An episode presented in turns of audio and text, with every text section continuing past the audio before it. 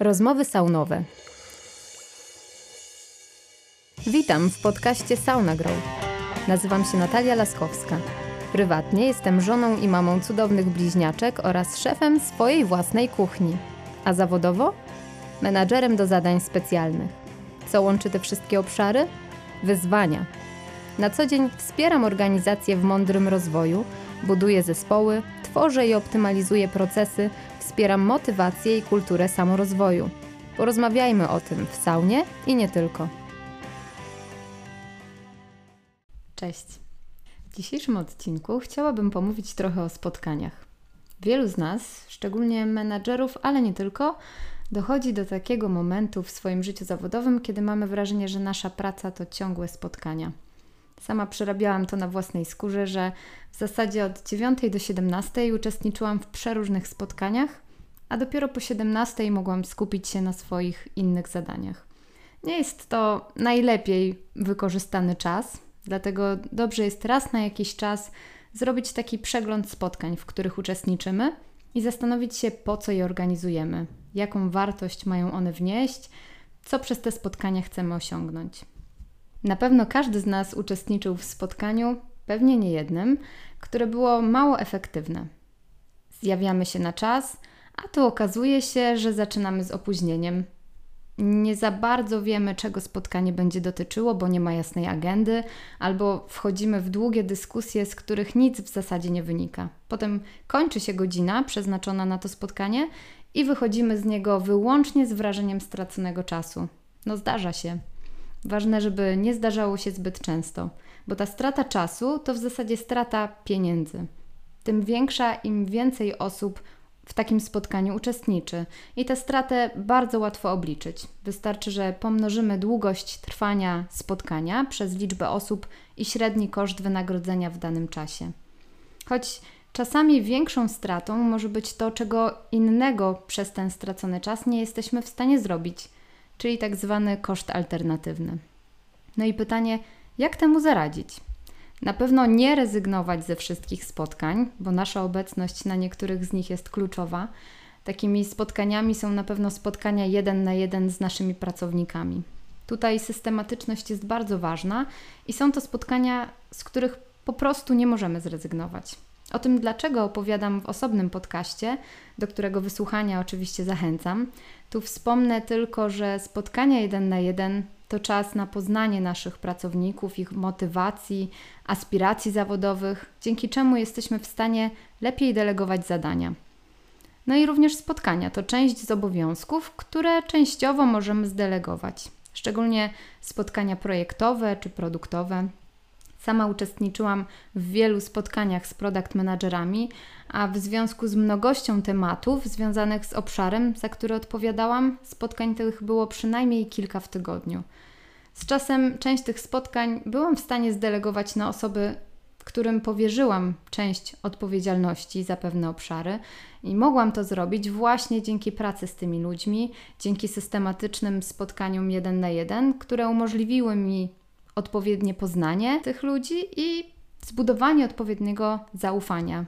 Pozwoliło mi to też na jasne określenie moich oczekiwań, no i wiedziałam dzięki temu zaufaniu, że mimo iż nie będę uczestniczyć w niektórych spotkaniach, to nic mnie nie ominie. Wypracowaliśmy sobie taki sposób komunikacji, że na spotkaniu zawsze uwzględniano moje uwagi, jeśli jakieś miałam, a ja zawsze byłam odpowiednio poinformowana o tym, jakie decyzje na spotkaniu zostały podjęte czy o czym dyskutowano. W ten sposób zaoszczędziłam trochę czasu, rezygnując z części spotkań, a tym samym budowałam zaangażowanie innych ludzi, wpływałam na ich motywację, powierzając im trochę więcej odpowiedzialności. To rozwiązanie, z którego korzyści czerpią obie strony, pod warunkiem, że mamy komu takie zadania delegować. Pewnie też zdarzyło Wam się być na spotkaniu ciałem, ale nie duchem, bo w myślach byliście kompletnie gdzie indziej, na przykład analizowaliście któreś z wyzwań lub nie daj Boże odpisywaliście na maile. To często problem spotkań o charakterze regularnym, czyli spotykamy się na przykład co tydzień i coś tam omawiamy, albo takich, gdzie zapraszamy każdego, bo im więcej, tym lepiej, a na pewno nie zaszkodzi. Czasem jednak mniej znaczy więcej, a to coś tam w przypadku spotkań musi być zawsze jasno zdefiniowane. Każde spotkanie powinno mieć jasno określony cel, bo jak już musimy się nad tym zastanowić, to może okazać się, że jednak spotkanie jest niepotrzebne, że może sprawę załatwi e-mail. Jeśli spotkaniem ma być monolog, bo chcemy coś tylko zaprezentować, może lepszym pomysłem byłoby rozesłać prezentację, dać czas na zapoznanie się, przesłanie pytań czy komentarzy i ewentualne wspólne omówienie, jeśli zajdzie taka potrzeba. Ten sposób jest na pewno bardziej efektywny, zwłaszcza w sytuacji, gdy ktoś oczekuje naszego feedbacku, bo mogę na spokojnie temat przemyśleć i przeanalizować w momencie, który jest dla mnie odpowiedni. I tu taka myśl, nie bójmy się odwoływać spotkań, jeśli nie mamy odpowiednich tematów do przepracowania wspólnie, lub jedyny temat na agendzie może być przepracowany na przykład mailowo. To nic złego, to oszczędność czasu, czasem nawet kilku osób. Oczywiście dobrze jest odwoływać spotkania, przynajmniej z jednodniowym wyprzedzeniem, a nie na 15 minut przed spotkaniem, a co gorsza, tuż po jego rozpoczęciu. Ale wracając do celu, o którym wspomniałam, Każde spotkanie powinno mieć jasno określony cel i agendę. Ale celem nie jest sformułowanie w stylu pogadajmy o projekcie XYZ. Celem są konkretne punkty, które chcemy omówić i konkretne rezultaty, które chcemy osiągnąć. I bardzo ważne jest, żeby ten cel i agenda była uwzględniona już na przykład na etapie zaproszenia. Bo co robimy, jak dostajemy zaproszenie w kalendarzu na spotkanie, na przykład o tajemniczej nazwie Update, czy wspomnianym wcześniej projekt XYZ? Ja dopytuję osobę organizującą, czego to spotkanie ma tak dokładnie dotyczyć, czego ode mnie ta osoba oczekuje, jak mam się przygotować. I mówiąc tu o efektywności, no słabo to wychodzi, bo muszę poświęcić swój czas na dopytanie, osoba organizująca na wyjaśnienie mi tego celu, a jak w zaproszeniu jest więcej osób, które dopytują, takich konwersacji jest kilka. Umieszczenie odpowiedniej informacji w zaproszeniu na pewno by wszystkim ułatwiła. Idąc krok dalej, znam nawet takich ludzi, którzy takie puste zaproszenia odrzucają bez żadnego słowa. Jest to jakiś sposób na wymuszanie nauki efektywności, ale lepiej zapobiegać niż leczyć. No dobrze, wiemy już y, po co chcemy y, organizować spotkanie i utwierdziliśmy się w tym, że ono faktycznie musi się odbyć, bo nie osiągniemy założonego celu stosując inną metodę komunikacji. Czas więc zastanowić się, kogo na tym spotkaniu potrzebujemy, kogo powinniśmy zaprosić.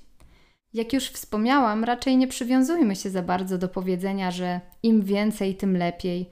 Nie myślmy o tym, że nie zaszkodzi doprosić jeszcze paru osób. Raczej miejmy na uwadze to, że spotkania w szerokim gronie są zazwyczaj o wiele mniej efektywne. Dlaczego? Bo trudno wtedy o uwagę każdej z obecnych osób. Ludzie w tak szerokim gronie często czują się też trochę mniej zobowiązani do aktywnego uczestnictwa. Wiadomo, że nie każdy będzie miał szansę się wypowiedzieć. Słyszałam o takiej zasadzie, żeby nie organizować spotkania, na którym dwie pizze nie mogłyby wyżywić całej grupy. I coś w tym jest. Takie 5-6 osób na godzinnym spotkaniu to w zasadzie maks, żeby każdy miał szansę do przemówienia i żeby każdego zaangażować do aktywnego uczestnictwa. Organizując spotkanie, bardzo ważna jest jeszcze jedna kwestia: czas, który na spotkanie chcemy przeznaczyć, czyli ile to spotkanie ma trwać. Zgodnie z prawem Parkinsona, praca rozwija się tak, aby wypełnić czas dostępny na jej wykonanie. Jeśli więc zazwyczaj organizujemy godzinne spotkania, spróbujmy skrócić je do 45 minut. Zmotywuje nas to też do przestrzegania agendy i niewydłużania dyskusji na tematy niezwiązane. A gdy nadarzą się jakieś nowe, ważne tematy, zaparkujmy je. Zapiszmy w notatkach i wróćmy do nich w innym, odpowiednim czasie, w dopasowanym do dyskusji gronie. Notatki. Też bardzo ważna kwestia. Dobrze jest z każdego spotkania mieć materiał do dalszej pracy. Ale co jeszcze ważniejsze, to żebyśmy przy każdej omawianej kwestii i ustalonym zadaniu do wykonania określali, kto za co będzie odpowiedzialny i do kiedy zadanie należy zrealizować. Dopiero w tym momencie mamy kompletną notatkę, do której dostęp powinni mieć wszyscy uczestnicy spotkania. Bez spisanych zobowiązań mogę założyć się, że po kilku dniach większość osób nie będzie pamiętać, co ustaliliśmy, na co się umówiliśmy, kiedy pewne rzeczy powinny się zadziać i jakie są kolejne kroki. Nie będziemy też w stanie wyegzekwować rezultatów, no a przez to może nawet zrealizować ważnego projektu na czas. Taka notatka może znajdować się w tym samym pliku co agenda. A jeśli tego typu spotkania odbywają się regularnie, to ten sam plik powinien nam służyć na każde z nich.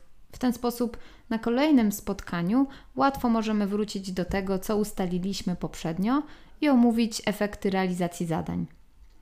Z innych ważnych zasad wymieniłabym też rozpoczynanie i kończenie spotkania o czasie. I tu chyba nie muszę zbytnio rozszerzać tej myśli, mówiąc o tym, żeby szanować wzajemnie swój czas i nie spóźniać się. Zwróciłabym tylko uwagę na to, że o ile spotkania face to face w sali konferencyjnej są dość oczywiste i jak już na nie dotrzemy, to możemy zaczynać, to spotkania online, dość mocno rozpowszechnione w dzisiejszych czasach, mogą nieraz nas zaskoczyć i czasami stanowić dodatkowe wyzwanie technologiczne. Warto jest więc przetestować narzędzie, uruchomić konferencję nieco wcześniej, żeby również uczestnicy na czas mogli dosto dostosować swoje ustawienia, żebyśmy się wszyscy dobrze słyszeli, ale też widzieli. To bardzo ważne, żeby w czasie spotkań online uczestnicy korzystali z kamerki. W ten sposób jesteśmy w stanie zwiększyć uwagę i wpłynąć na zaangażowanie uczestników w dyskusję Mając włączoną kamerkę, trudniej jest odpisywać na maile czy zajmować się innymi zadaniami, a poważniej, widząc uczestników, jesteśmy w stanie łatwiej się dogadać. Mowa ciała, mimika, one są bardzo ważne w komunikacji, a przecież chodzi nam o efektywność spotkań. Włączając kamerę, na pewno zyskamy na poprawie efektywności. I jeszcze jedno, wydawać by się mogło oczywiste, a jednak zdarza nam się o tym zapominać. Jeśli planujemy spotkania, pamiętajmy o zachowaniu przynajmniej 10-15 minutowego odstępu między jednym a drugim. Spotkania czasem się przedłużają, warto mieć więc mały zapas, żeby nie spóźnić się na kolejne, albo żeby zaparzyć sobie świeżą kawę. Jeśli dotrwaliście do tego momentu, to mam nadzieję, że równie wytrwale będziecie pracować nad wdrożeniem tych kilku dobrych praktyk wpływających na efektywność Waszych spotkań. Zachęcam Was również do podzielenia się linkiem do tego podcastu z osobami, z którymi na co dzień uczestniczycie w spotkaniach. Rozpowszechnijmy tę wiedzę w organizacjach, żeby nam wszystkim pracowało się lepiej i efektywniej. Do usłyszenia. Podobał Ci się ten odcinek? Bardzo prosimy, oceń nasz podcast w Twojej ulubionej platformie streamingowej. Jeśli możesz, podziel się linkiem z tego odcinka w social mediach, np. na LinkedInie czy Facebooku. Dzięki temu możemy sprawnie działać i nagrywać kolejne podcasty. Z góry serdecznie dziękujemy za tak okazane wsparcie.